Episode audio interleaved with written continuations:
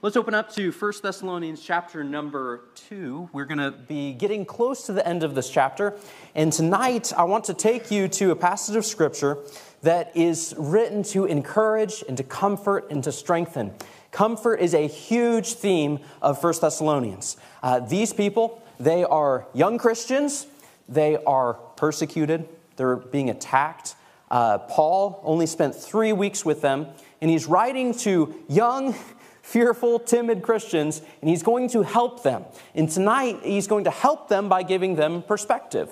And, you know, we need that when things go wrong, right? Sometimes we lose our bearings, and we need some help to get, uh, get a hold of, of where we are, what's true, where can I stand, and how can I move forward, right? So, because otherwise, we tend to go in, in wrong directions. Uh, me, I tend to go in one of two directions. Either I throw myself a pity party. Anyone else good at doing that? Right? You got the balloons, Miguel? Okay, we're on the same page. We can pull up the balloons. We got the pity party cake, and it's like, I'm all alone and nobody cares about me. All right, we can go that direction, or we can go to the, uh, the direction of blaming yourself. I can blame myself. Where did I go wrong? I certainly must have made a mistake somewhere along the way, otherwise, I wouldn't be here. Uh, you ever done that, right? It's like, man, uh, you know, there's somebody's to blame, and it's either me or it's someone else, or maybe it's God. Um, but we need some help because sometimes in a broken world, there are bad things that happen, even tragic things that happen, that were not our own fault. And Paul's writing to some people who were following Jesus, right? They're following Jesus. They're, they love God's word, they are trying to love one another and spread the gospel. They're trying, in fact, they were examples. In chapter number one, we found they were examples to many other believers of being faithful people. Uh, and so, why is all this bad stuff happening? Why are they being attacked? Why are they being persecuted? Well, you know, there's truly nothing new under the sun. There's nothing new under the sun. The, the struggles that these Christians had, other Christians had before them, and many other Christians have had after them. And we might even run into them today. That's not to discount the struggle and to discount our pain, but it's to give us some, some comfort that we are not alone in this. Christians come from a long heritage of faithful people who've believed God's word and who have many times suffered because of it. Right? and in, in our day, I'm not sure if we, and in our day and in our location, I'm not sure we can claim the kind of suffering that these people faced, uh, but we need to know about this just as well. Uh, because when we're, in, when we're in a battle, and we are every single day, we're in a spiritual battle, we need some perspective. And there's two things that, that Paul's going to point them to. We're going to take it in three parts. Somehow I have two things in Scripture in three points. Maybe we got some problems here tonight, but we'll make it through, all right? Here's what it boils down to God is working in your life. God is working in your life, and in Christ, you're not alone. All right, you're not alone because you have Christ, and you're not alone because you have brothers and sisters in Christ. And so let's pray. Let's ask God to help us, and we'll jump into 1 Thessalonians chapter 2. Father, we come to you this evening. Lord, we thank you that you are our Savior. You're the one who defeated death. Uh, all, all of our lives should be lived for you because you are worthy of it.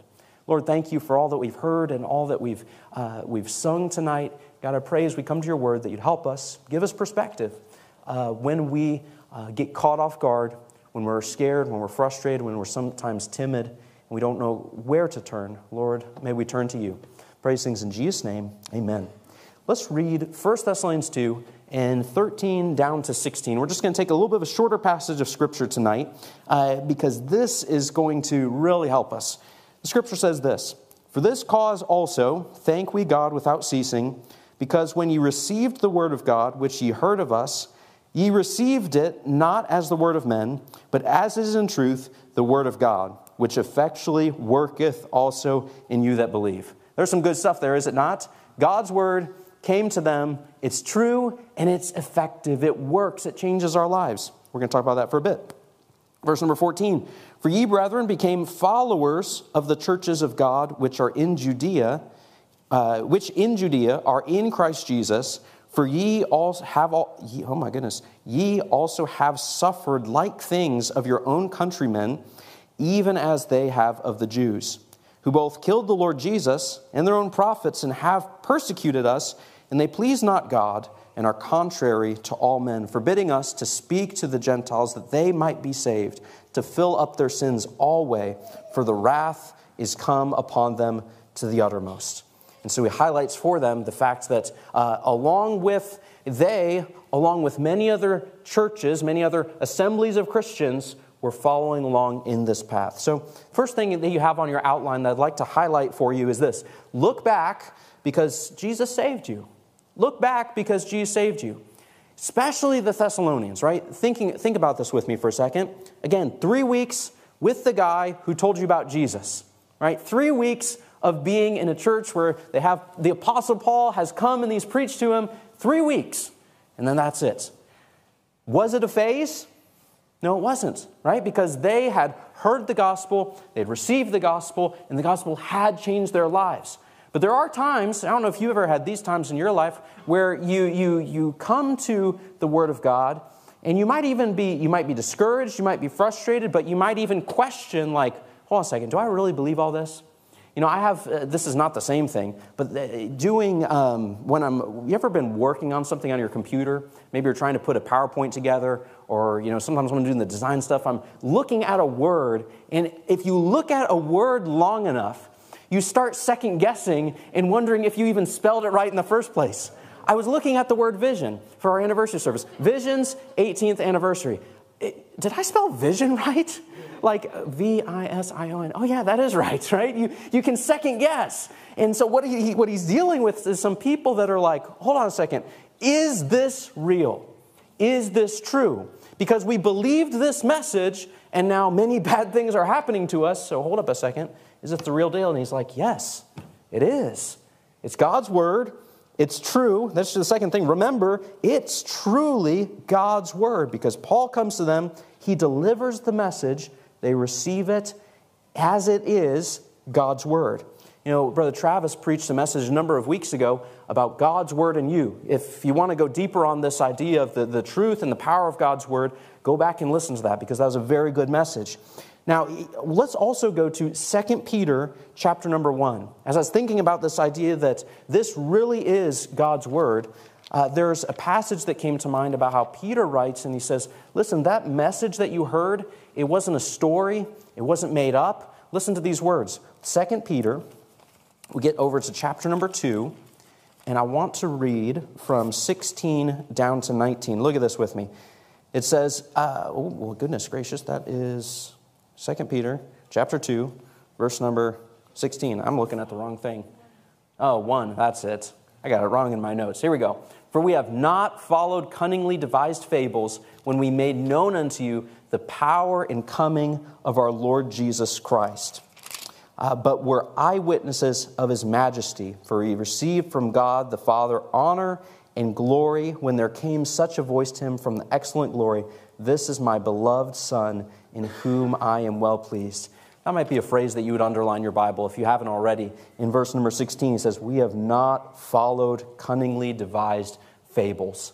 That message that was taken from taken to the Thessalonians by Paul, it wasn't a story.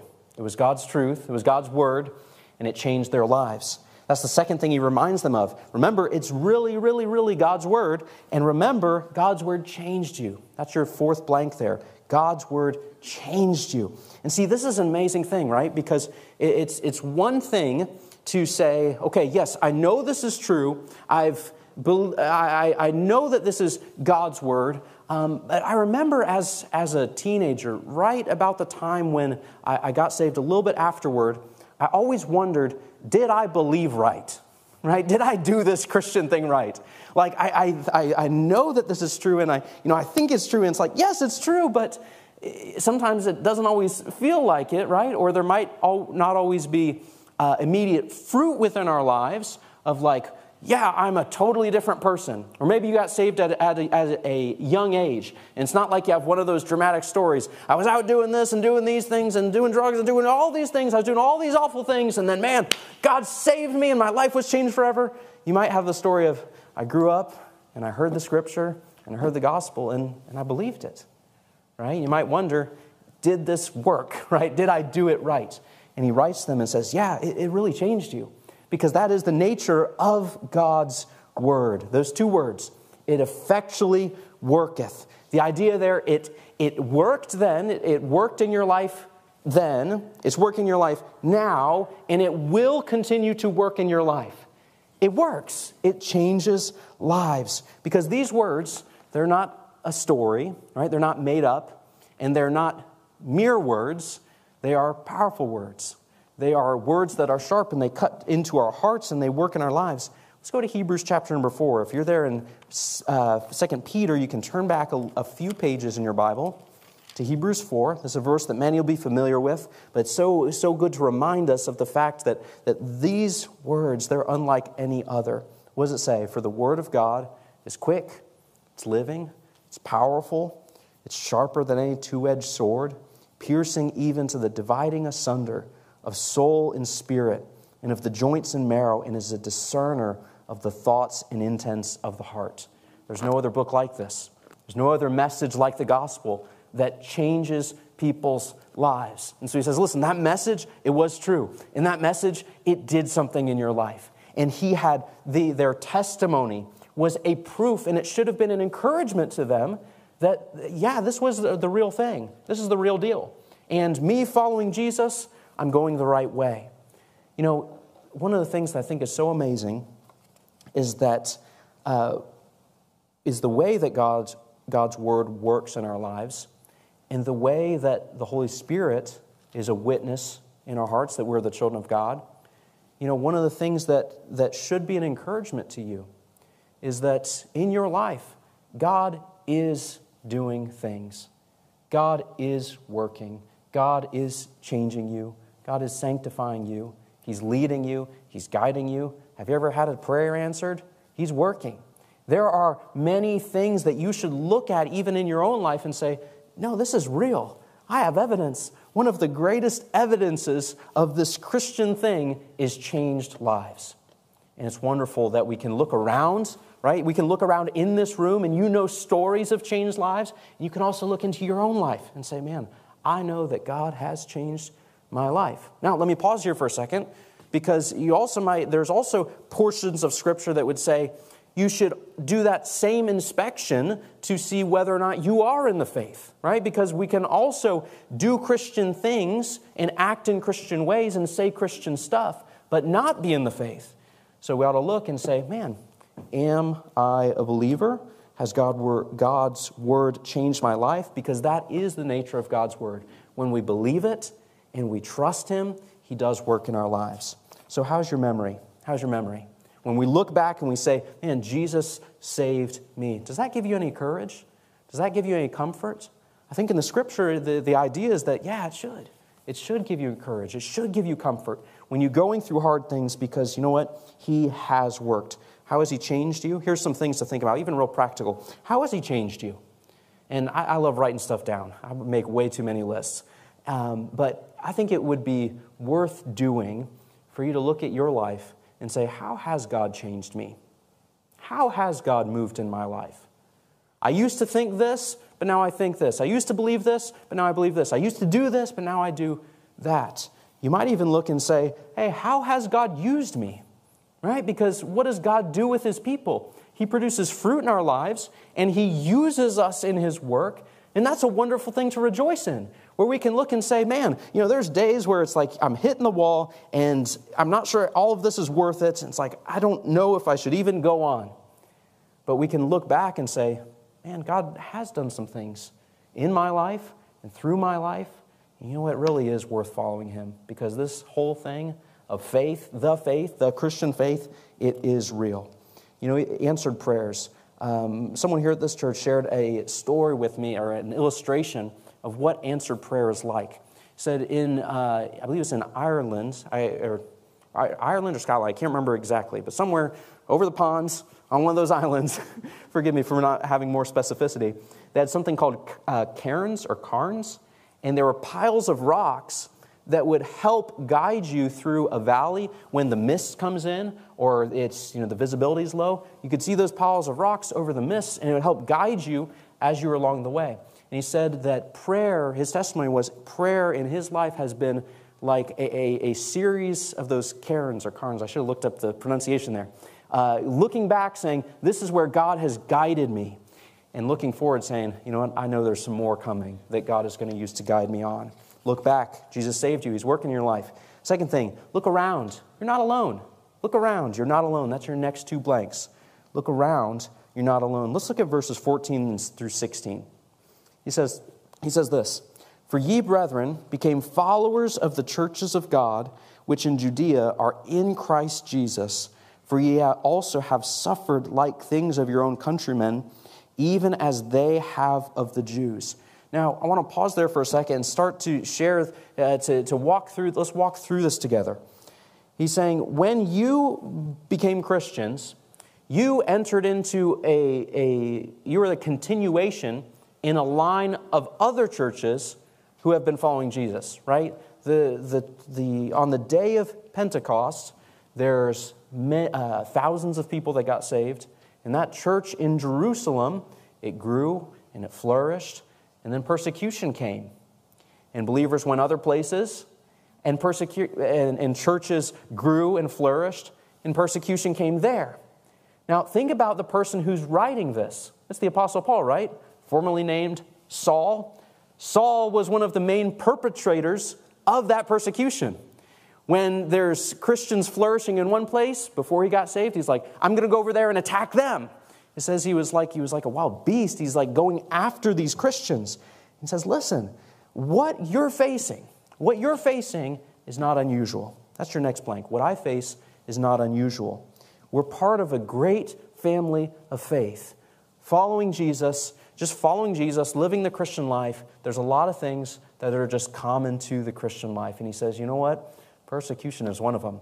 Hard times is one of them. Tribulation, that's, that's just kind of uh, table stakes. Like that's going to happen in the Christian life. But he says, listen, you're following in those same footsteps. What's happening to you is not unusual, it's expected. Let's continue reading uh, uh, who, for ye also have suffered like things of your own countrymen, even as they have of the Jews. And then he's going to expand upon the, the things that the, the Jews in Jerusalem and in, in, in Israel, what they had done to oppose the gospel. He says, who both killed the Lord Jesus and their own prophets, and have persecuted us. And they please not God and are contrary to all men. That last phrase really sticks out to me. They're contrary to all men. They are against the gospel, they're against Jesus, and they're contrary to everybody, right? They are attacking everybody. It's not just like the, the, the Christians in Jerusalem got attacked uh, or the, the, the ones in Antioch or other places were persecuted, but he says, even in Thessalonica, they are just against anybody who would share the gospel or anybody who would receive the gospel. They're contrary to all men forbidding us, verse 16, to speak to the Gentiles that they might be saved, to fill up their sins always, for the wrath is come upon them to the uttermost. Saying, Look around, listen, you didn't do anything wrong. You are in the middle of a spiritual battle. And when light shines in a city, darkness wants to, to, to do something to stop that. He says that is just the nature of the Christian life. So the important thing here is that we would not get caught off guard right? Because what, is, what does the devil want you to think? He wants you to think you're all alone in this. The place that you find yourself, nobody's ever been there before. Nobody can understand what, what's going on. Because when we get isolated as Christians, we're, we're withdrawing from the strength that should be gained from our brotherhood in Christ, right? There is a strength and a, a confidence, and there's, there's love, and there's comfort, and there's encouragement. There's so many things that come from our relationship with other believers.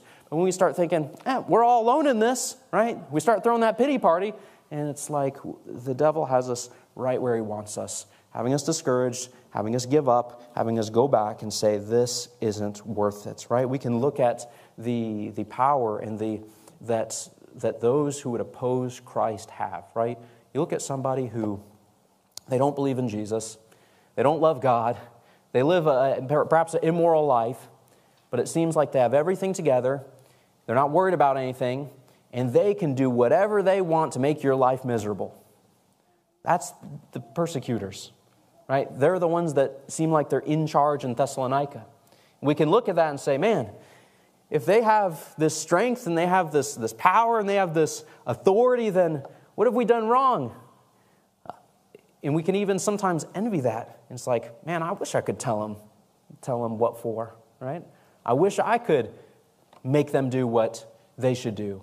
I wish I could make them stop. I wish I could do all these things. And it's kind of like what happens in Psalm 73 when the, the psalmist looks and he says, I, I saw the wicked, I saw their strength, I saw how they seemed like they had no pain, they had no problems, they had, they had nothing wrong, and I, and I envied it.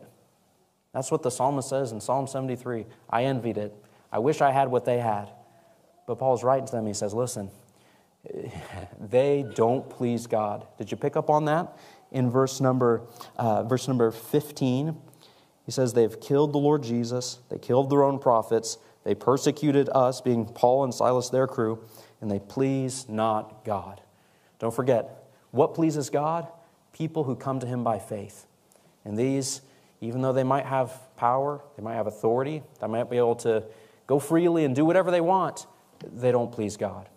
They don't please God. They're not doing God a service, they're not honoring God. Don't forget that. You know, before we go on, I do want to highlight one, one other thing that, that just kind of strikes me about, about this idea of not being alone as, as a church, as a congregation, or as Christians. You know, in other places around the world, and you know, we've been fortunate to have many visitors from other nations um, who have talked about different customs.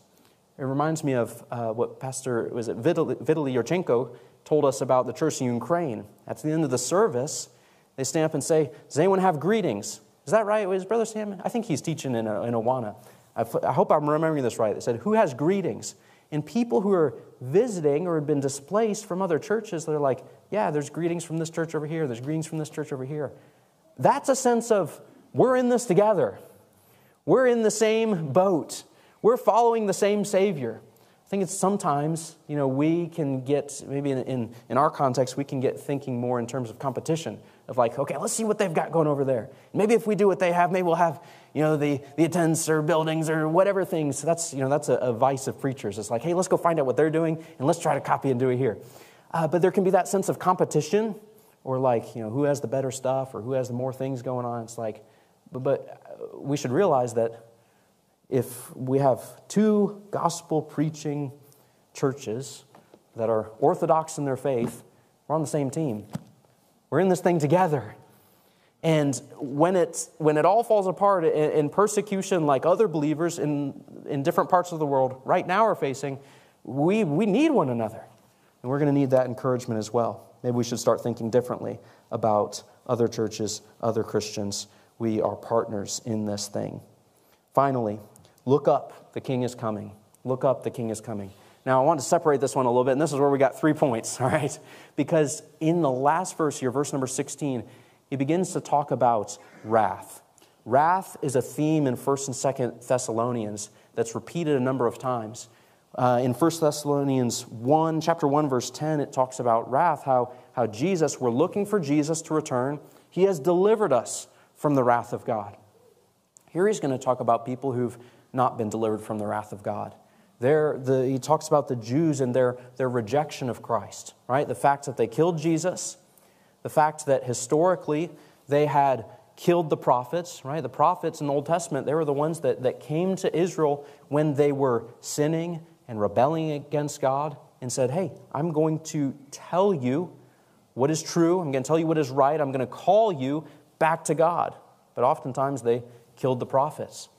He says they've done all of these things. They opposed Paul, they opposed the spread of the gospel. And he says, here's what's happening God does not ignore this. Would you look at verse number 16? Forbidding us, this is talking about the Jews of that day, forbidding us to speak to the Gentiles that they might be saved, to fill up their sins always, for the wrath is come upon them to the uttermost. Think about that for a second. What is the purpose of that verse? Why is that even there? Is it they're trying to, they're they're gonna have a party and say, hey, our, our opponents, our enemies, they're gonna be burnt up one day. I don't think that's the idea. I think this is a bit of a this should be a heavy verse, this should be a sad verse to say that there are those who have turned away from Christ. There are those who oppose Christ. And the more they oppose Christ and turn away from Christ, you notice what it said there? That they fill up their sins. It's like they're piling on sin upon sin, rejection upon rejection. And one day, even though right now, even in their day, these people who oppose Christ, they're in power, they're in authority. They can go up before the government rulers and have uh, the government leaders and have Paul and his crew kicked out of Thessalonica, right? They have that authority, but what's happening? They're filling up their sins. And one day, wrath comes upon them. Here it says, For the wrath has come upon them to the uttermost. It's kind of interesting where it's like present, right? The wrath is come upon them. God's wrath is upon them. It is upon those who reject the gospel. And we know that from other portions of Scripture, that those who have not believed in Christ, they are under the wrath of God. It's not a comfort, it's not a, it's not a reason to be happy or to be vengeful, it's a reason to be, to be sad, right? Because there are those who have rejected Christ, and they will face the, the just wrath of God. It is a warning. That's your next blank. It's a warning. To reject God, to reject His word, means to invite wrath upon your life. But I think there's a second thing here that's a little that's that is is in here as we think about this, as we think about the the, the Savior who is coming, He's going to return. He has delivered us from wrath. It is a comfort, right? That the fact that that believers, if, if you're a believer, you've received the Word of God Christ has changed your life. God's word is working in your life. And on that day of wrath, it's not going to be upon you. It's not going to be upon you. And the just God is going to do what is just, He's going to do what is right. I do want to take you to one more passage. Let's, let's get this up on the screen Psalm 10, 17 to 18. You know, we see this a lot of times in the Old Testament. Here's where this idea, the, the comfort of this comes in right? For those that are afflicted, for those that are oppressed, for those that have just been crushed by the wicked. Listen to what this says Lord, thou hast heard the desire of the humble. Thou wilt prepare their hearts, thou wilt cause thine end to hear. And in verse number 18, look what he says uh, to judge the fatherless and the oppressed, that the man of the earth may no more oppress. That's a comfort. If you got people in your town who are attacking you because of your faith. That's a comfort to know that God hears our cries, He will do justice, and one day the man of the earth, he will no more oppress. He will no more persecute, he will no more attack. God is not paying, he is, he is paying attention to us, and he is paying attention to the persecutor, and he will do what is just. So as we close out this evening, is there something in your life that even right now it has caught you off guard? You didn't think things would be this difficult. You didn't think that you'd have to face something like this, whatever this is in your life. Friends, know that, that we are in a spiritual battle, right? That is the nature of our Christian life. We're soldiers in God's army. We got to put on the armor because we have an enemy who's attacking us, and he's relentless, and he's not going to let up. And we live in a fallen, broken world. It is, it is hard. The things that we face are common to Christians of, of all generations. And that's why we need to go back to the foundations. Can we go through those one more time? Look back. Jesus saved you. Look back. Get some perspective. Look back. What has He done in your life? He saved you. Look around. You're not alone. You have a church body that is full of people who've been through lots of things and they followed Jesus for many years. I don't know what the, if we calculated the collected years of following Jesus in this place, it'd be a lot. And it'd be an encouraging thing, right? Because there's much that can be drawn on in the church and also in other churches. Look around, you're not alone. And look up. The, the king, he's coming back. He's coming back. And he will do justice, he will make things right.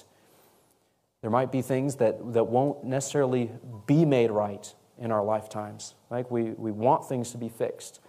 But on that day, when He returns, things shall be made right. So, would you bow with me as we close out? You, know, you might even say that, hey, things are pretty good right now.